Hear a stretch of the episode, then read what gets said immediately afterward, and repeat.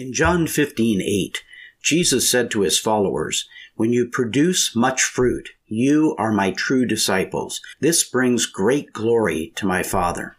So the big question is how do we become true disciples of Jesus Christ who produce much fruit and bring great glory to the Father? Well, that is the question, and this podcast will give you the answers. My name is Rod Nichols, and welcome to the True Disciple Podcast. Welcome to True Disciple number 8.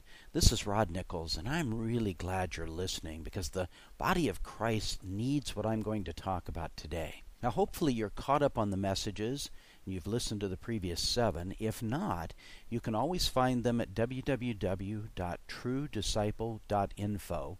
That's www.truedisciple.info in the weekly messages area. Now, this week, we're going to be talking about authority.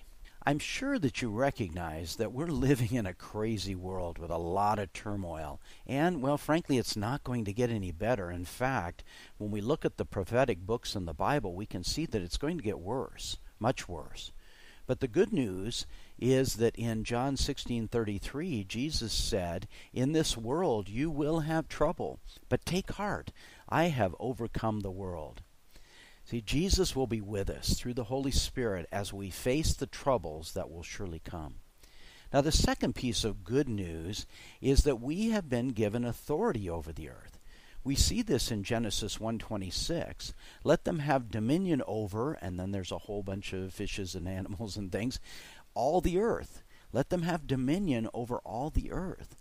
Now we know that this dominion was lost to Satan when Adam and Eve were disobedient, but Jesus legally bought back that dominion or that authority on the cross. And in Matthew 28:18 he says, "All authority in heaven and in earth have been given to me." Now this authority was given back to Jesus as a representative of mankind for mankind which is why he continues by saying in verses 19 and 20, Therefore, go and make disciples of all the nations, baptizing them in the name of the Father, and of the Son, and of the Holy Spirit, and teaching them to obey everything I have commanded you. And surely I am with you always to the very end of the age. Now, when therefore is used to begin a sentence, it means for this reason relating to what was just said. Jesus just said that he had all authority, and so for that reason, the disciples were being sent out to make disciples, baptize, and teach. See, Jesus is the head of the body of Christ, and all the true disciples are the body. The head and the body have the same authority.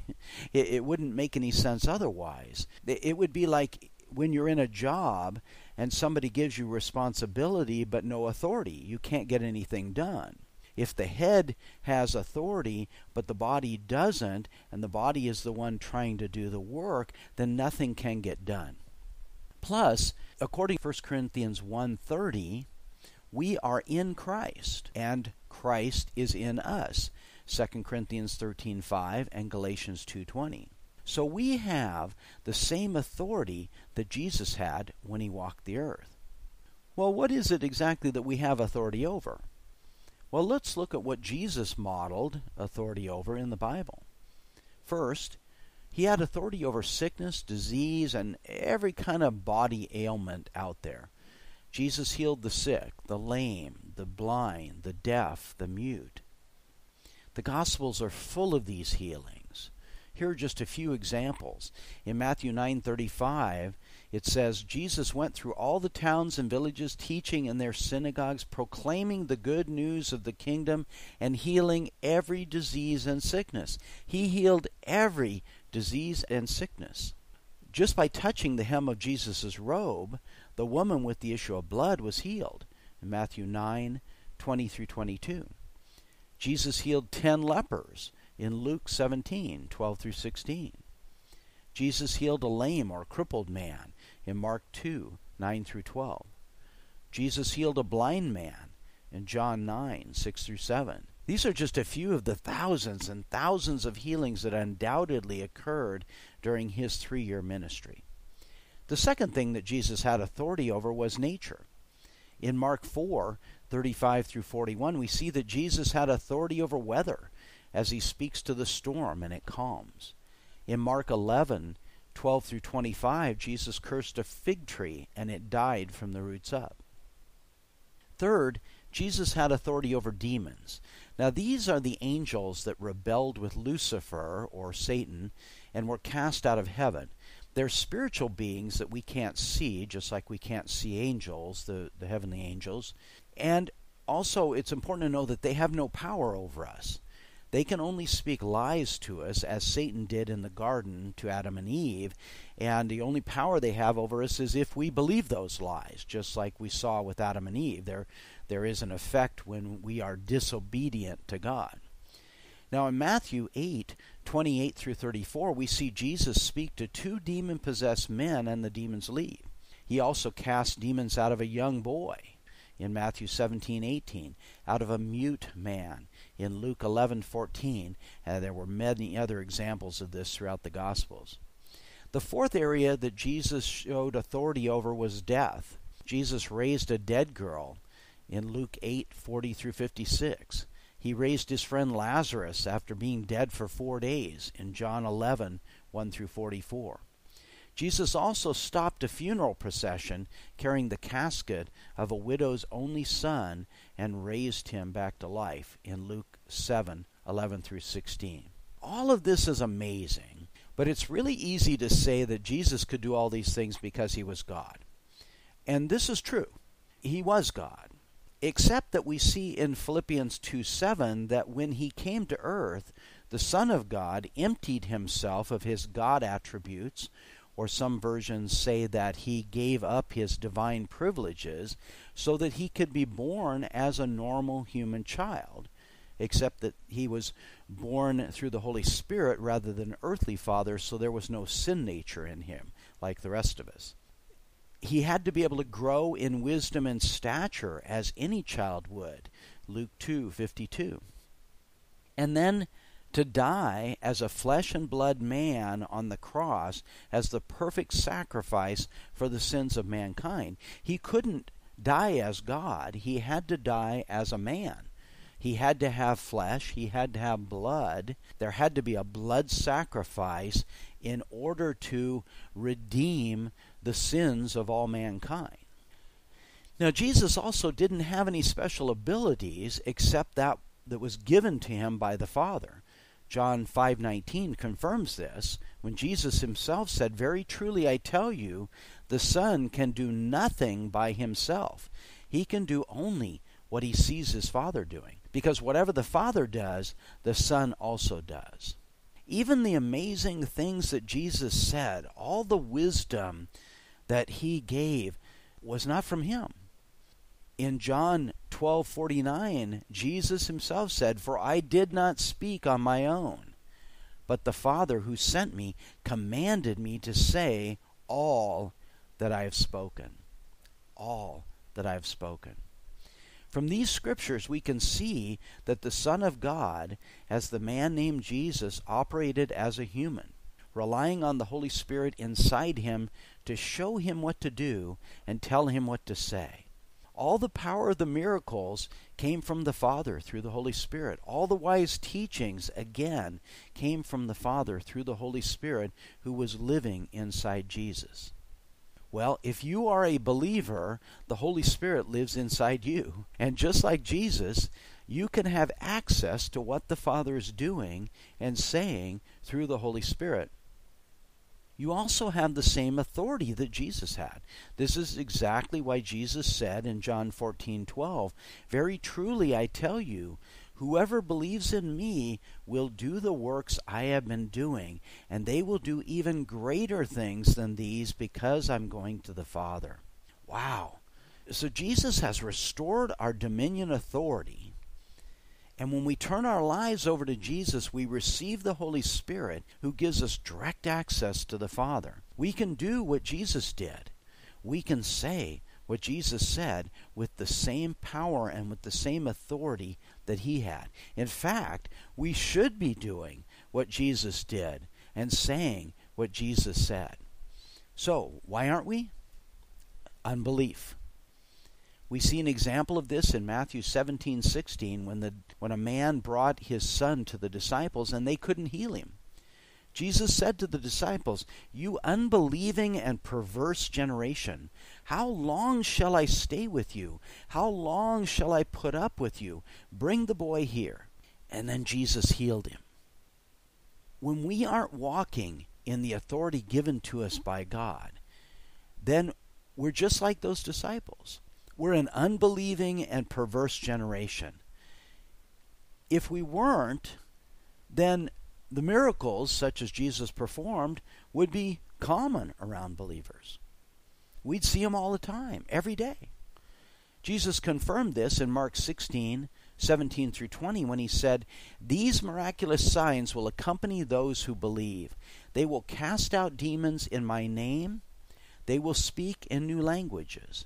They will be able to handle snakes with safety, and if they drink anything poisonous, it won't hurt them. They will be able to place their hands on the sick, and they will be healed. When the Lord Jesus had finished talking with them, he was taken up into heaven, sat down in the place of honor at God's right hand. And the disciples went everywhere and preached, and the Lord worked through them, confirming what they said by many miraculous signs the Lord worked through them, confirming what they said by many miraculous signs. The disciples did what Jesus was doing. Now, I don't know about the picking up snakes and the drinking poison. I, I, I don't necessarily encourage that, but the rest I've seen and done. Unfortunately, we don't see this enough. So, as true disciples of Jesus Christ, your mission is to speak in a new tongue the gift of tongues. Speak directly to God to build yourself up. And in the powerful name of Jesus, you will drive out demons and lay hands on the sick, and they will be made well. You will also, when necessary, speak to weather, and with the power and authority given to you by Jesus, the weather will obey. I received my spiritual language in 2000 and I can I can really say that it's truly built me up to be able to tackle all the things that have come my way. It's also helped me, I believe, in my understanding of the Word of God and in my relationship with the Father. So if you're a believer, you've already received the Holy Spirit, and with the Holy Spirit comes all of the spiritual gifts. So they're inside you. All you have to do is ask God to activate the gift of tongues, if you don't have your spiritual language already, for your own personal edification, and then, after you've asked, in faith, open your mouth and speak. Now, what comes out of your mouth won't sound like English. It probably won't even sound like any kind of earthly language because it's not. It's not an earthly language, it's a heavenly language. Don't allow the demonic influences there to lie to you and tell you that it's not real, that it's not from God, that it's not a real language, that you're just making it up. If you've asked God for it, God is going to answer and He'll give it to you. Now, if you don't get it right away, that's okay. Then just continue to believe and open your mouth up in faith. There's probably some sort of unbelief in there that's keeping you from receiving your spiritual language. Now, I've also sensed the presence of demons at times, and in the name of Jesus, I've commanded them to leave. And I've seen people who were clearly either possessed or at least motivated by demons delivered of those demons. I've also laid hands on the sick and they've recovered. And I've had people lay hands on me when I was sick and I've recovered. I've witnessed miraculous healings of broken bones, cancer, heart disease, many other types of ailments. All possible by stepping out in faith. Now, I've also experienced authority over nature as I've spoken to a number of storms and they've moved away from where we were. One time it was to play around a golf with my best friend. Another was to have a prayer time outside. And recently it was to protect our swimming pool from a dust storm that was heading our way. And after I spoke to it, it suddenly took a hard turn and went away from us.